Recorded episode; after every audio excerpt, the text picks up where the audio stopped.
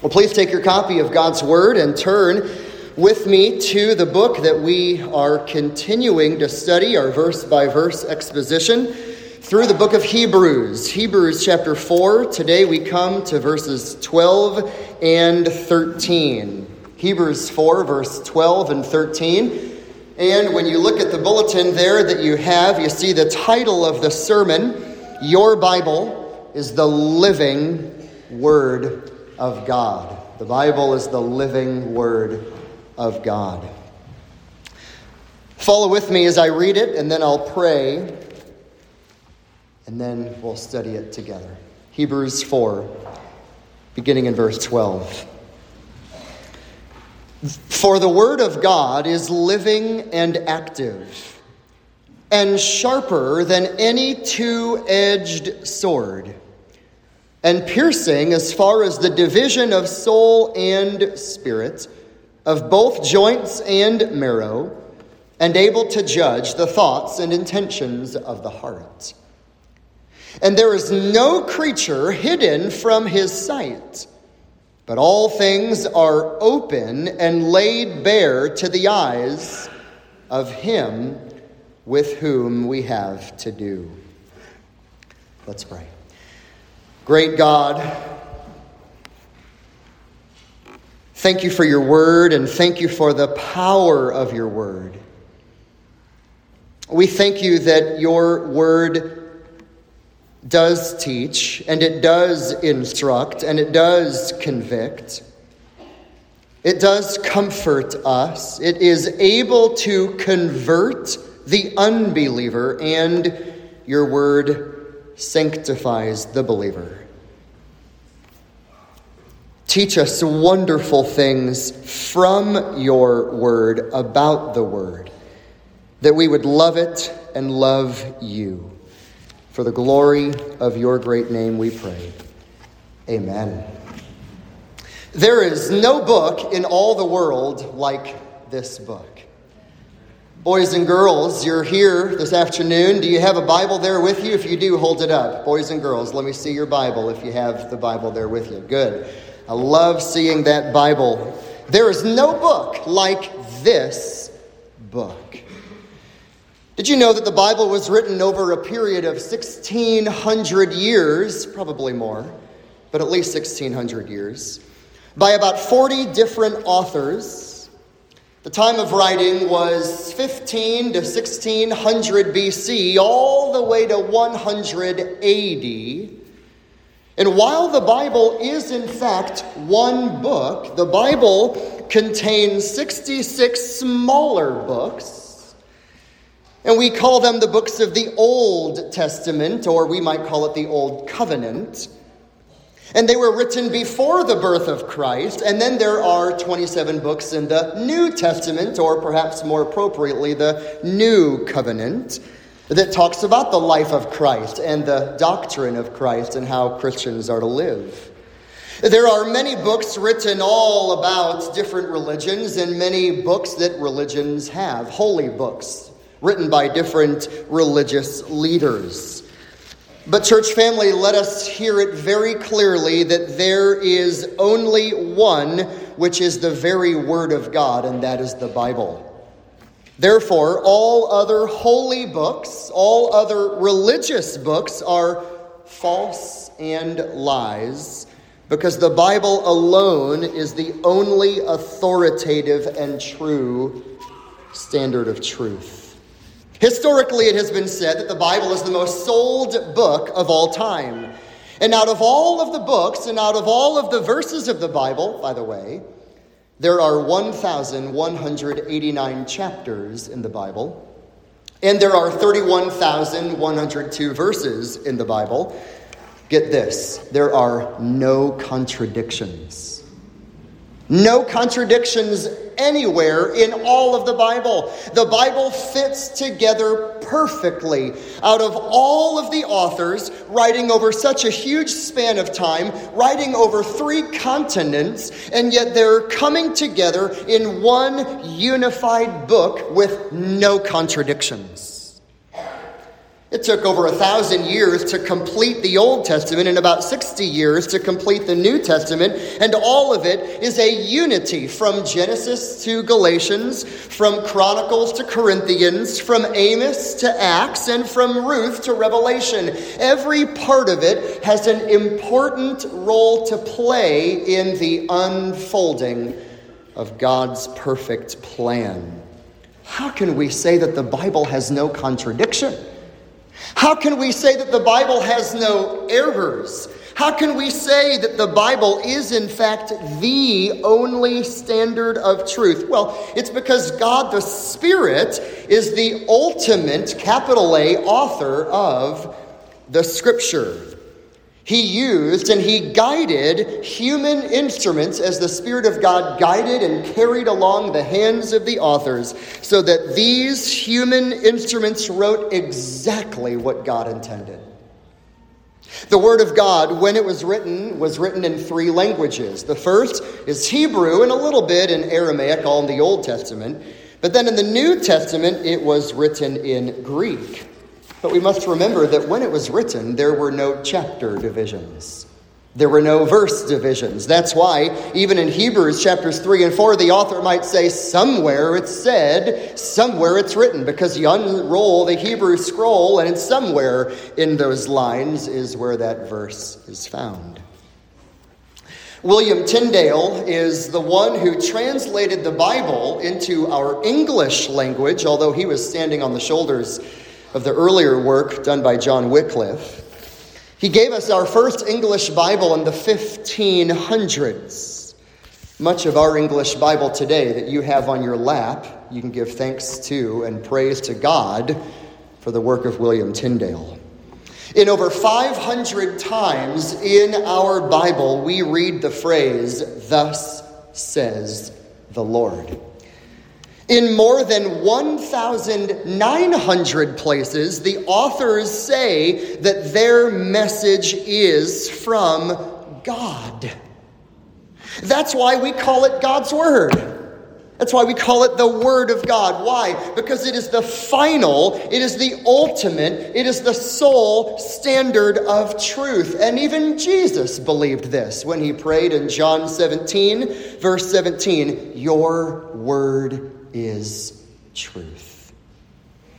When we open up our Bibles, whether it's in Genesis or in Galatians or anywhere else in God's Word, it is active. It is a sure word, an unfailing word. It is a powerful word. Listen, it always works, it is never dormant.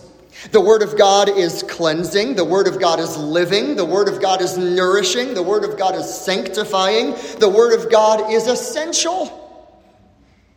How will they hear without the Word of Christ? Romans 10. The Bible is described in its own pages by its own testimony as being more valuable than gold or silver. Psalm 19. The word of God is described as being a seed which gives life in 1 Peter chapter 1. The word of God is described as being water that cleanses, Ephesians 5. The Bible is described as being a mirror that exposes who we really are in James 1. The Bible is seen as being food that strengthens us, like our daily bread, Matthew 4. The Bible is a lamp to direct us, a sword to fight our spiritual enemies. It is a hammer that can shatter and crush the proud heart. It is a blazing fire that exposes and brings judgment on the wicked. And it is a balm that gives comfort to the hurting. This is the Bible. This is the book that you have. It's not some book, it is the Word of God. Martin Luther said on one occasion, he said, The Bible is alive. It speaks to me. He said, It's like the Bible has feet and it runs after me. Luther said, The Bible has hands and it lays hold of me and it will not let me go we come to a wonderful portion in God's Word, Hebrews 4, verses 12 and 13, which teaches us great truth about our understanding of and the doctrine of the Bible. Now, we all know Hebrews 4:12 and we all love Hebrews 4:12, rightly so. We understand this verse. We could probably quote this verse by memory, but we have to understand Hebrews 4:12 is not like a standalone verse that says, here you just sort of throw this into your theological tool belt on bibliology. Although it does give a lot of understanding and truth and clarity to our understanding of the doctrine of the Bible, this verse and these verses occur in a context. They occur in, a, in an argument, they, they occur in a chapter. We call it discourse analysis. You understand the verse in light of the discourse around it. What is the author saying, and why does he convey this at this time in the flow of Hebrews chapters 3 and 4? Look carefully at Hebrews 4, verse 12, and I want you to see in our English Bible the very first word there. It's the word for. And when you see the word for in Hebrews 4, verse 12, that word for is the author's way of saying, let me give you further clarification on what I've just said. This is a wonderful verse, but it's not a standalone verse. It's connected to the context. Well, what's the context? What is he clarifying?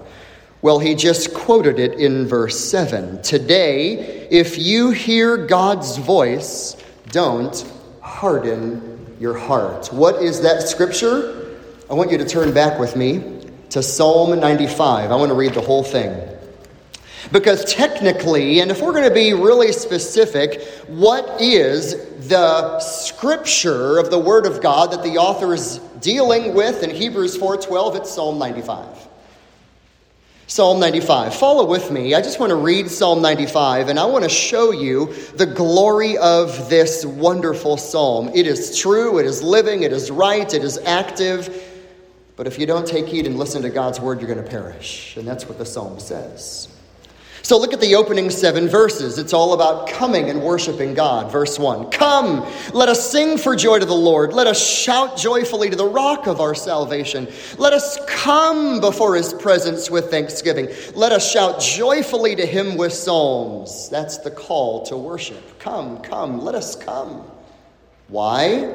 Verse 3 For because the Lord is a great God, and he's a great king above all gods. In his hand are the depths of the earth, and the peaks of the mountains are his also. The sea is his, for it was he who made it, and his hands formed the dry land. Do we need more reasons to worship God than this? Here's how great our God is. Verse 6 Come. Come, let us worship and bow down. Let us kneel before the Lord our Maker. Why? Verse 7 Because we are the people of his pasture, and we are the sheep of his hand. What is the psalmist doing? Come. Come, let's worship this God. Come, let's, let's bring our praises to this God because of how great He is. But in the middle of verse 7, there's a second way in which the psalmist is going to teach us, and that's a caution. Caution. You need to be warned by the Lord. Look at the middle of verse 7. Today, if you would hear his voice, don't harden your hearts. That's the argument of Hebrews 3 and 4. As in the wilderness, verse 9, when your fathers tested me, they tried me, they saw my work. For 40 years I loathed that generation. And I said, They are a people who err in their heart, and they do not know my ways. Therefore I swore in my anger, truly they shall not enter my rest. When you go back to Hebrews chapter 4, go back there, and you read in verse 12, For the word of God is living and active. In context, what's the word of God? Psalm 95. That warning today, if you don't hear and respond to God's voice, you're not going to enter his rest. But the psalm as glorious as it is, pointing us to the greatness of God, it is sharp, it is cutting, it divides, it summons, it grabs us, it compels us to worship the great King, and it warns those, those who will not. That word, that word is living and active. Now, there's something far more going on here. We're going to enter a lecture for about 30 seconds and then I'm going to come back to preaching. I want to give you something a little technical, okay? Because here's what Auctor, the author, is doing. When you look at Hebrews 4, verse 14, that's the section that we will get to next. Therefore, since we have a great high priest. That's the whole rest of the theme of Hebrews after that. What is the author doing? All of Hebrews chapter 4, verse 14, all the way to chapter 10 is all about the theme that Jesus is the high priest. And here's what the author is going to do. Listen carefully. He's going to make his case from Genesis 14 on Melchizedek. And then he's going to take us to Leviticus and talk about blood atonement and sacrifices and, and the Day of Atonement and the lamb imagery. And then he's going to go to Jeremiah 31 and talk about the new covenant. And then he's going to go to Psalm 110 and say, The Lord has said to my Lord, Sit at my right hand until I make your enemies a footstool. The Hebrew Bible has three divisions the Torah, the prophets, and the writings. You know what the author is doing right here? He's pulling sections from each of the three divisions from Genesis, from the law, and from Jeremiah, from the prophets, and from Psalms, from the writings.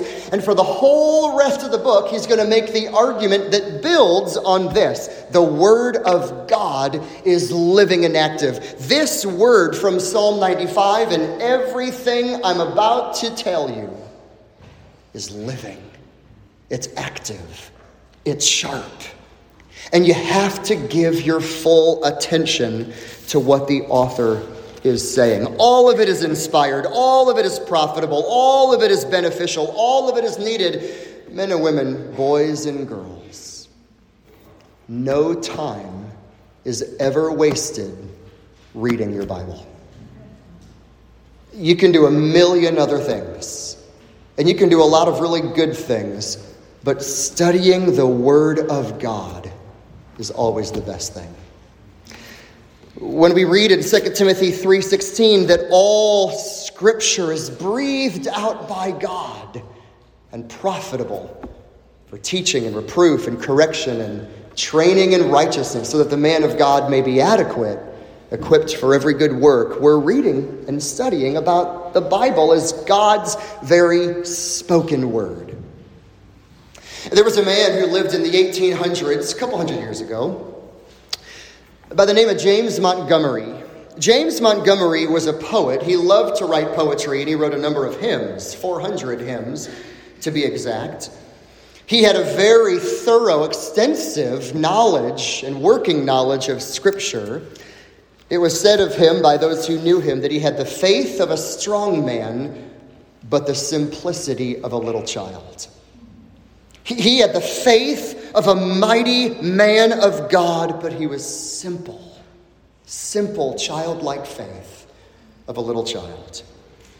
He wrote in these wonderful poetic words in one of his hymns Thy word, Almighty Lord, wherever it enters in, is sharper than a two edged sword to convict the man of sin. Thy word is power and life. It bids all confusion cease, and it changes my envy, my hatred, my strife, so that I will have love and joy and peace. Then let our hearts obey the gospel's glorious sound, and may we obey all its fruits from day to day, and may they be in us and abound. He loved the word. And may that be a great example for all of us that we would have a thorough working knowledge of Scripture. Faith of a mighty man, but yet with the simplicity of a child. Trusting and leaning on our great God. What I want to do as we study these wonderful verses is I want to give you four unrivaled glories about the Word of God. If you are taking notes, you can jot this down. That's my thesis, probably for the next four weeks. We're going to talk about the four unrivaled glories of the Word of God. And you can jot down the four points. They're very simple, they're single words. We're only going to get through the first today, but here's the four. The Word of God, number one, is living. Number two, the Word of God is piercing. Number three, the Word of God is judging. And then number four, the Word of God is exposing. It is living, it is piercing, it is judging, and it is exposing. And as we walk through these four unrivaled glories of the Word of God, as we see it in Hebrews 4 12 and 13, this impacts my life and yours. I mean, just church family, ponder with me for a moment. Think of how the Word of God should impact a minister's preaching. It has to impact a minister's preaching. Th- think of how the Word of God must impact the Christian's attendance and involvement and love for the local church. Think of how the, the, the Word of God must impact our preparation for worship, our attention in worship, and then our application after the worship service is complete. Think of how the Word of God ought to impact our marriages and our parenting, and if you're single, how you live with undistracted devotion to the Lord. Think of how the Word of God impacts our evangelism and how we share the gospel with others. The Word of God impacts your personal devotions and your meditation and your thinking about the Word of God all throughout the day. Think about how we rightly understand the Word. It will impact our time management, our priorities, our conversations, and on and on we could go. When we understand the Word of God, it will, it will give us comfort and hope and joy in the pressing trials and difficulties of life. When we know and understand the Word of God, it will certainly give us assurance and security and hope about our own eternal salvation when the doubts come into our lives. What I want to show you this afternoon is the first of the unrivaled glories of the Word. The unrivaled glories of the Word. Peter, after all, in 2 Peter chapter 1 says, we must pay much closer attention to the things of the word 2 peter 1.19 so first you're taking notes. The first unrivaled glory the word is living. The word is living. Boys and girls you can remember that and you can quiz your mom and dad when you're driving home from church this evening. What is the first unrivaled glory boys and girls? You can ask your mom and dad. It is living. The word of god is living you see it in verse 12? Look at it in your Bible. For the word of God is living and active. Dr. John Frame is a seminary professor and has a very large book on the doctrine of the Bible. He says this quote, When we encounter the Bible, the Word of God, we encounter God. His Word, the Bible, is the very presence of God. Whenever the Word of God is spoken or read or heard, listen, God is there. God is there. I love that. That is so helpful. That is such a fitting way to begin this. In fact, maybe I could even show even more emphasis with a brief illustration. Imagine that you go to your local library you go to your local library and you check out a book on Abraham Lincoln. You check out a book on Abraham Lincoln and you read that book in full from beginning to end. And you, you read about Abraham Lincoln's family and his upbringing, and you read about his political career and his presidency and his role in the Civil War and his death and all that happened in his life. But there's one thing that you'll never get from a book about Abraham Lincoln you'll never meet him. Because he's dead. He's dead. But not so with the Bible. When you read the Bible, when you open the Bible and you read it and you hear the Bible read, you meet God. Why? He's alive. He's alive. The Bible is alive because God is alive. That's why in Jeremiah 23, verse 26, Jeremiah called it, These are the words of the living God. When you read the Bible, you are meeting with God. It's a living book, it's alive. The Bible breathes, as it were. It speaks, it pleads, it conquers, it grabs, it pursues, it chases, it exposes, it comforts, and it soothes. The Bible tells us, even by its own testimony, in Isaiah chapter 55, in Isaiah chapter 55 and verse 11, God says, So will my word which goes forth from my mouth, it will not return to me empty without accomplishing what I desire and without succeeding in the matter for which I sent it. The Bible is alive. The Bible is active. The Bible is speaking. Some people think, oh, you're a cessationist. You, you don't believe that God speaks anymore. Far from it. We, by the mercy and grace of God, have come to recognize that God does speak with all authority in the written word, but not apart from the written word. In Hebrews 4:12, if you look in your Bible, it says the word of God is living, and that makes sense in English, but the Greek word order is actually very different. If you were to open up a Greek Bible and you would read what Auctor wrote, he actually takes a word and he sort of moves the whole the very front for emphasis. We can't do that in English because of grammar and syntax and understanding, but in the language of Greek, they do, and they put the word living first. Everything is built upon this reality that the Word of God is living. And not only is it fronted for emphasis, it's an ongoing verbal action of emphasis. It's alive. This book is alive. I mean, boys and girls, you need to hear that today. The book of God's Word is alive. The Bible is not dead, it's not old, it's not outdated, it's not archaic, it's not irrelevant. It's not just for the old people. The Word of God is alive. And not only is it alive and living, verse 12, the Word of God is living, it's also active. It is an effectually working book. Now, this is a neat word in verse 12. The Word of God is living and active.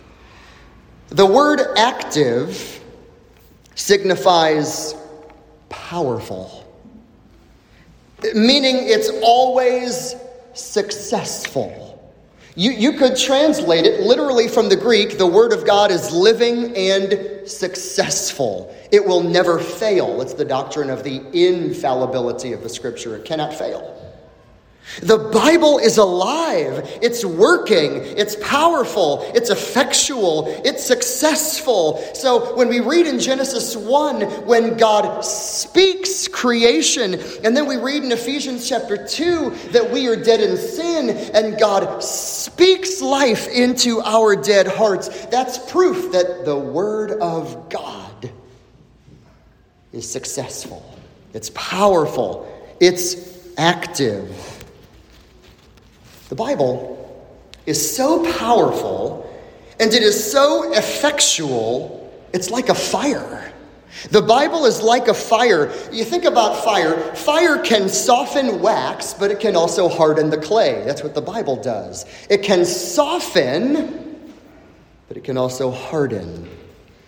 And even when you cannot see the effect of the Bible with your own visible eye, when you read it, when you study it, when you evangelize, when you speak it, when you proclaim it, even though you may not see the effect with your physical eye, Christian, we believe by faith that God promises that His Word will accomplish His good pleasure. Always. When I preach, I may not know how the word is going to do its work in all of your lives. but I believe it will. When I lead my family in family worship, and I'm evangelizing, and we're disciplining, and we're training, and we're nurturing, and we're caring for our children, we might not see large visible growth every day, but we believe that the word will do its work. When you give someone a gospel tract and you speak truth to them, or you write a neighbor a letter to a loved one, or you give somebody a Bible, you might not see how the Bible does its work, but you believe that it will accomplish exactly what God wants it to accomplish. The Word works. The Word works. You're in Hebrews. Just turn over a few pages to the right. Let me show you just how living and active the word is. Go to James 1. James chapter 1. We studied this a number of months ago through the whole book of James, and what a wonderful account here in James 1, verse 18. Listen, the word works.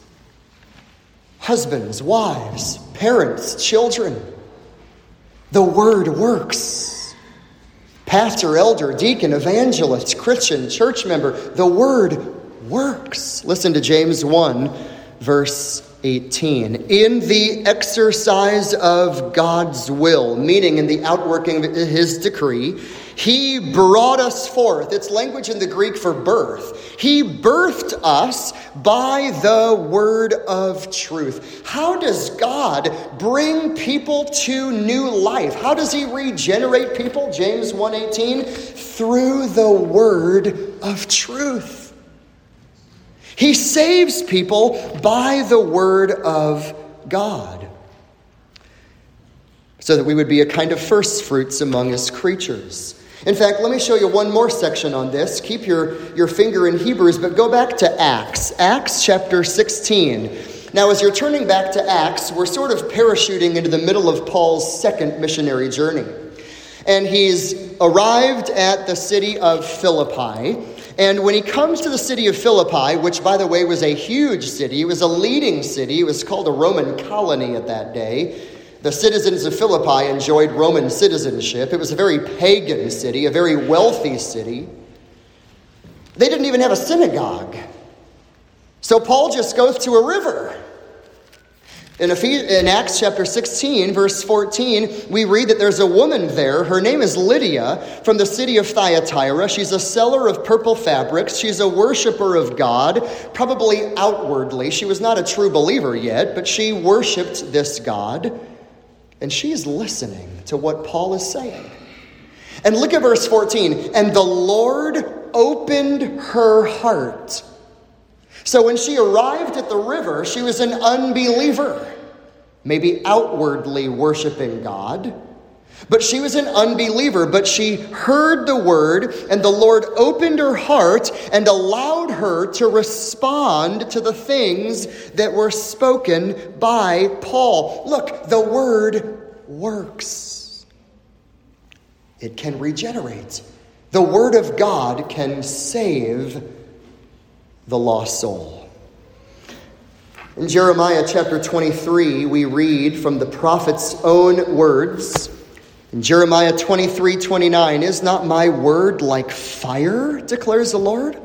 And is not my word like a hammer that shatters a rock? Why is that so powerful? Listen to the next verse. Jeremiah 23, verse 30. Therefore, behold, I am a against the false prophets. Why? They are speaking vain things from their own imagination. What's God saying? My word is so powerful, it can shatter the false words of the false prophets. And we have a lot of false prophets around. We have a lot of false teachers around. They're everywhere, aren't they? I mean, they're everywhere. And what is it that is more powerful? It is the Word of God that is fire and a hammer, and it shatters a rock.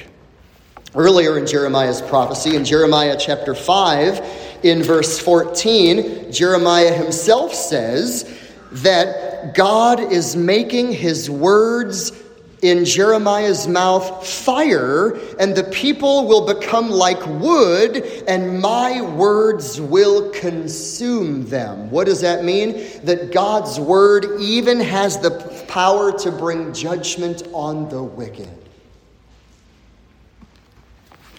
Well, there's all kinds of ideologies, all kinds of worldviews. People have all kinds of opinions. There's all kinds of ologies out there psychology, sociology, and all that. Well, what do we do with all of that? Well, 2 Corinthians chapter 10 tells us in verse 4 that the weapons of our warfare are not of flesh, but they are divinely powerful for the destruction of fortresses. We are destroying, the NASB has speculations. The idea in the Greek is we are destroying worldviews. Do you hear that? Our job as Christians is to destroy worldviews. Verse 5 and every lofty thing that is raised up against the knowledge of God. How do we do that? Not with physical weapons, not with clever arguments, not with savvy apologetics. We do it with the Word of God. That's why the Apostle Paul concludes the book of Second Corinthians when he says that we can do nothing against the truth, but only for the truth. Why do I give you all those scriptures? Because I want you to hear, church family, the Word of God works. It works. It is able to save. It is able to shatter. It is able to bring judgment. The Word of God works. John Frame, again, in his book on the Word of God, he says there, there is a kind of dynamic, there's a kind of power, there's a kind of action about Scripture that often surprises us, doesn't it? It speaks to our needs when you least expect it to. The Word of God that is to say, behaves like God Himself, in the mysteriousness of God, in the sovereign power of God, in the unmeasurable love of God, in the right timing of God, in the power of God, right? You've opened the Bible and you're like, I needed that verse today. Well, that's the power of God. Or you read a verse and you're thinking, man, it's like I never read that before. We've all been there. We've all had that. That's the power of God. That's the working of God. That's the mysterious nature of the sovereign love and immeasurable power of God. Well, you're in Hebrews. This is where we are, but go back with me to 1 Thessalonians chapter 2. Often, even before my sermons, I'll pray even this very verse. 1 Thessalonians chapter 2 because I want you to see another proof why the Word of God works and how the Word of God works. If you're turning to 1 Thessalonians 2, the Apostle Paul is sort of relaying his personal ministry with the Thessalonians when he was with them. Remember when I was with you? Remember how I was teaching you the word and, and, and how I worked night and day and I didn't want to be a burden to you and we were like a nursing mother caring for you like children? Look at 1 Thessalonians 2, and verse 13. Paul says, For this reason, we constantly thank God that when you received the word of God which you heard from us, you accepted it not as the word of men, but for what it really is the word of God. Do you see that there? That's why we love the preaching. That's why we love the teaching. That's why we love the ministry of the word. Why? This isn't just a word of man, it's the word of God. But look at the last phrase. What does the word do? End of verse 13. Which performs its work in you who believe. Do you see that? What's one of the greatest ways that I can lead and love my wife? Put her under the word. What's one of the greatest ways that I can lead and love my children? Put them under the word. More and more and more. Why? Because it is the Word of God that works. It is the Word of God that has such a powerful effect in our lives. Church family, why are we so committed to preaching? Because it is the Word of God which works in you. Culture doesn't do it. My ideas don't do it. My clever thoughts, I don't have many, won't do it. What is it that's going to produce change in you? It's the Word of God. It's why we read and study and preach the Word. And there's so many applications to this, aren't there? I mean, we, we could go on and on with implications, even. I mean, as, as a pastor, as a minister of the Word of God, as elders, what must we do? We must be diligent and faithful in the preaching of this Word. Let all of us, as Christians, as children of God, as men and women of faith, we must give our full attention to the ministry of the Word. We ought to bring others to the Word of God. We ought to give thanks to Christ for the Word of God. We ought to worship in response to what we've heard from the Word of God. Okay, go back to Hebrews chapter 4. All that to, sh- to say, the Word works. The Word of God is living and active. It is alive and effectual. It's successful. The Word of God never fails. The only time a preacher fails is when he fails to preach the Word. The only time an evangelist fails is when he fails to give the gospel. Right? We have to give the word. It is the word that works. I don't make it effectual. Husbands and fathers and mothers and family members don't make it effectual. The word is alive without us. It works. And not only is it alive, and not only is it active, but look at Hebrews 4, verse 12. Look at the next phrase. And it is sharper than any two edged sword. Handle this thing with care, right? Handle this thing with care. It's sharp, it may cut you. It may cut you. Now, this is fascinating. Verse 12 tells us that the Bible, the Word of God, is sharper than a sword. Now, when you and I read this, when the original church would have heard this, everybody, 100% of the audience, would have had one thought a Roman soldier. Let me tell you about it. The picture here of a two edged sword is of a gladius. A gladius is the Latin word that refers to a short, sharp sword that Roman foot soldiers would use when they would go to battle. The gladius was a two edged sword, and it would be used for cutting, and it had a really sharp, tapered point for stabbing, not by swinging the sword, but by thrusting the sword. It was most effective for thrusting and stabbing, especially in close quarters. There's a Greek word for a longer sword, but this isn't that. This is a shorter, double edged sword.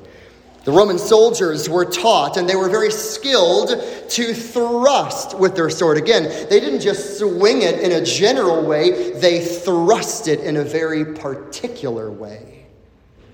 Ponder that image of a powerful, sharp word, where the word here is like a sword that, that cuts it cuts personally. It exposes. It exposes personally. It goes into the inside, almost like a surgeon, and he finds the bad that's in there. That's what the word does. The word is what protects you. It exposes the sin. It guards you from the devil. It guards you from his temptations, and it protects you from all of the enemies.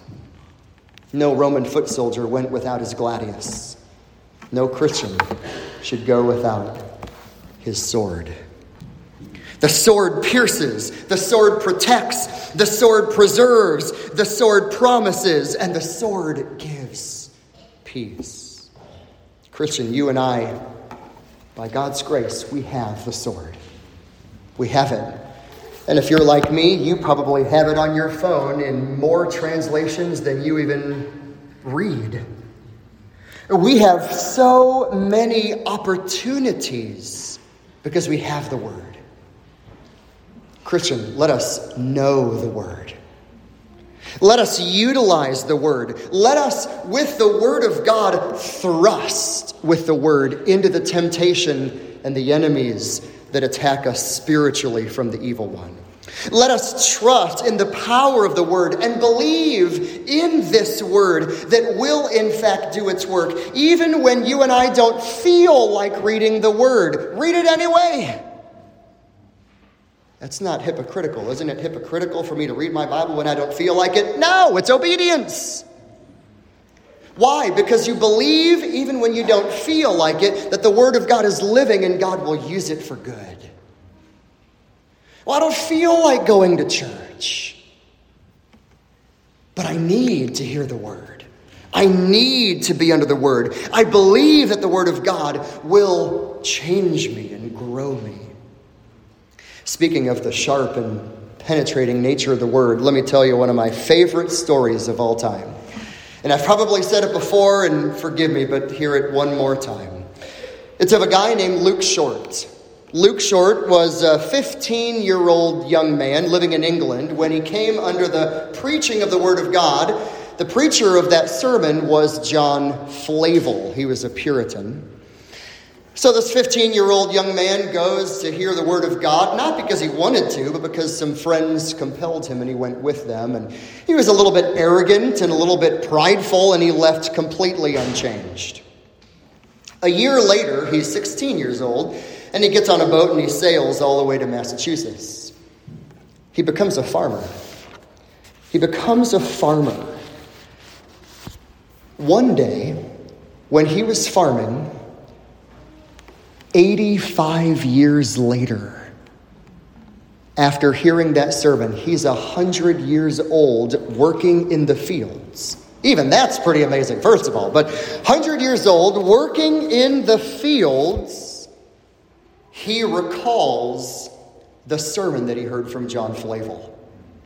He recalled the text that was preached. 1 Corinthians 16 22. If anyone does not love the Lord, he is to be accursed. Luke Short is in the field. He's reflecting on that. God even brings to his memory the full outline of the sermon 85 years later. And God saves him. God saves him. I mean, never, ever, ever let a, let a preacher think, or a, or a Bible study leader think, or a care group leader, or an evangelist, or an elder, or a father, or a mother, or a husband, or a wife think that your work or your labor is lost when you don't see the immediate result. Luke Short is just one example of many of how the Word of God really is living and active and how it really does cut. It's sharper than a two edged sword. What is it that can pierce through and penetrate the hardest of hearts? From an athlete to a Hollywood star to someone at the highest levels of politics in our country or anyone around the world, what is it that can pierce and shatter such a hard heart? One thing the power and living nature of the Word of God. The stroke that is given in the hearing of the Word of God, though there may not be physical and visible results right then and there, God will always use His Word at the right time. Take your Bible, you're in Hebrews. Let's draw this to a close here in just a moment. Go to Hebrews chapter 1 not Hebrews. Go to uh, 1 Peter chapter 1. 1 Peter. Peter is writing to persecuted Christians, and he tells them at the beginning of 1 Peter 1 about the great God who saved them. And then he tells them, after God saved them, how they ought to live with diligent love and with diligent holiness in their Christian lives.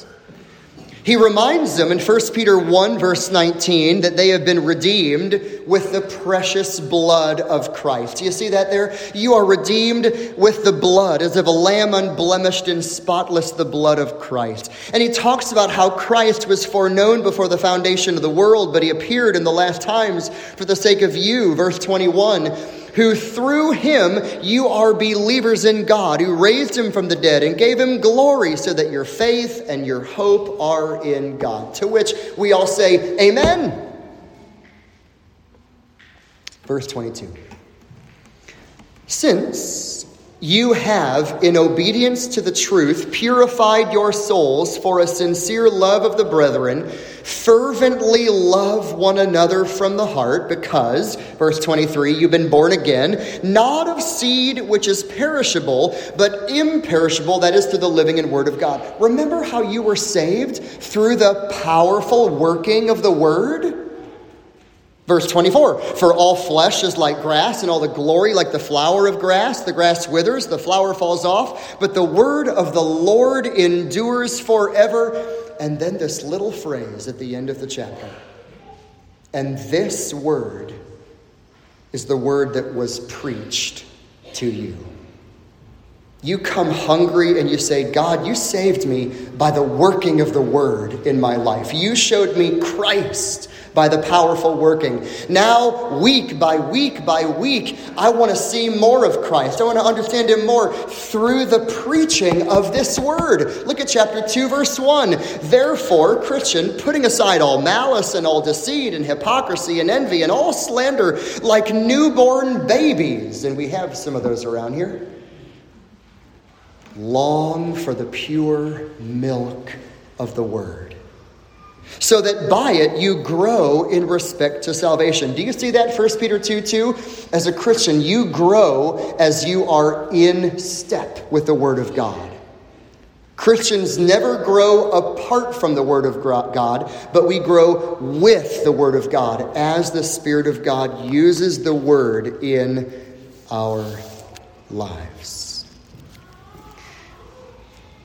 And how many implications are there?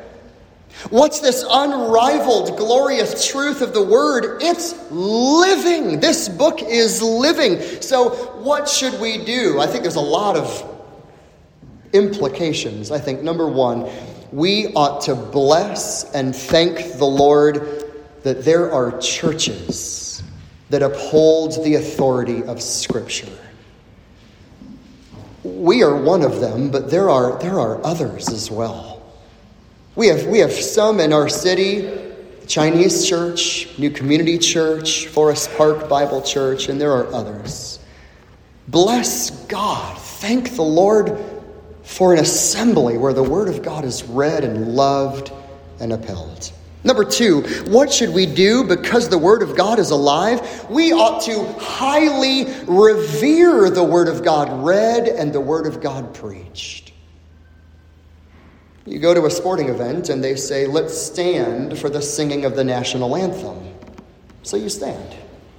How much more should we stand and give our full honor and respect to the King of Kings? Number three, we ought to read God's Word daily and humbly, personally, prayerfully. I mean, we, we on and on with all these adjectives. Read the word. Read the word. Read the word. Fourth, because the word is alive, we ought to minister this word to our children regularly. You know, as a dad, I believe my kids, however old they are and whatever attitudes they may have, they don't need less of the word. They need more of the word. What if all the children rebel? What, what if they all turn away? That's never a reason to give up on the word. All the more reason to put them under the word, all the more. So we minister the word of God to the children regularly. Eh, because the word of God is alive, next, we talk we talk of God's word with one another. We can do that over dinner here in a little bit. When we go downstairs and we have our fellowship meal, we can ask each other, How did the Word of God teach you this week? Or in the sermon that we just heard. 2 John, verse 6 tells us that we love God as we obey Him and obey His word. One of the greatest ways, church family, that we can express our love to God is by loving His word and by obeying His word. So, what's the first unrivaled truth? What's the first glorious, unrivaled reality of the Word of God? It is living. The Word of God is living. And if you're a Christian here today, you are testimony of that because God's living Word has given life to your soul. In showing you the reality of your sin and pointing you to the hope that is found in Christ in his person and his work and his death and his atonement and all that he has accomplished on the cross in a full, final sacrifice. And the word has shown you the empty tomb, and you have come under that word, and you've come to believe this word. You were dead, but now you're alive because the living word did its work in you. Praise the Lord for that. If you're here today and the living word has not made you alive, come to him. Come to this powerful God. He can take the hardest of hearts and melt that heart just like wax. And come to Christ today. Charles Spurgeon was preaching on the power of the Word of God. Spurgeon said, The Word of God is like a lion. You don't have to defend a lion. All you have to do is let that lion loose, and the lion will defend itself.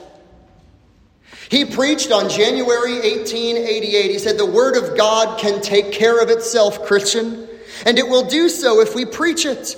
Stop defending it with your own arguments. Spurgeon said, Picture a lion. You go to a zoo and they cage the lion for his own protection and his own preservation. And they've shut the lion up behind iron bars to secure him from enemies. See how a, how a band of secured and armed men have gathered to try to protect a lion, Spurgeon says. And then Spurgeon says, These mighty weak men are intent upon defending a lion. And then Spurgeon says, Ha! What fools! How slow of heart, Spurgeon said, open the door and let the king of the jungle come forth free. Who will dare encounter a lion? What does he want to do with your guardian care? So, Christian, like the lion, that's the word of God. Let it go forth in all of its lion like majesty, and it will clear its own way, and it will destroy all of its adversaries. Christian, your word is like a lion. Let the lion loose. Let's pray. Father, thank you for Hebrews 4:12.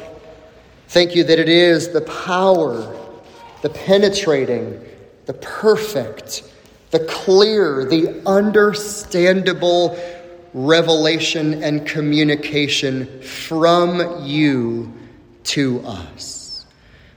Show us more of who you are.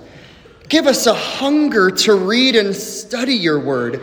Give us greater faith and confidence in your word. What a great and firm foundation we have in the word of God. In Jesus' name we pray. Amen.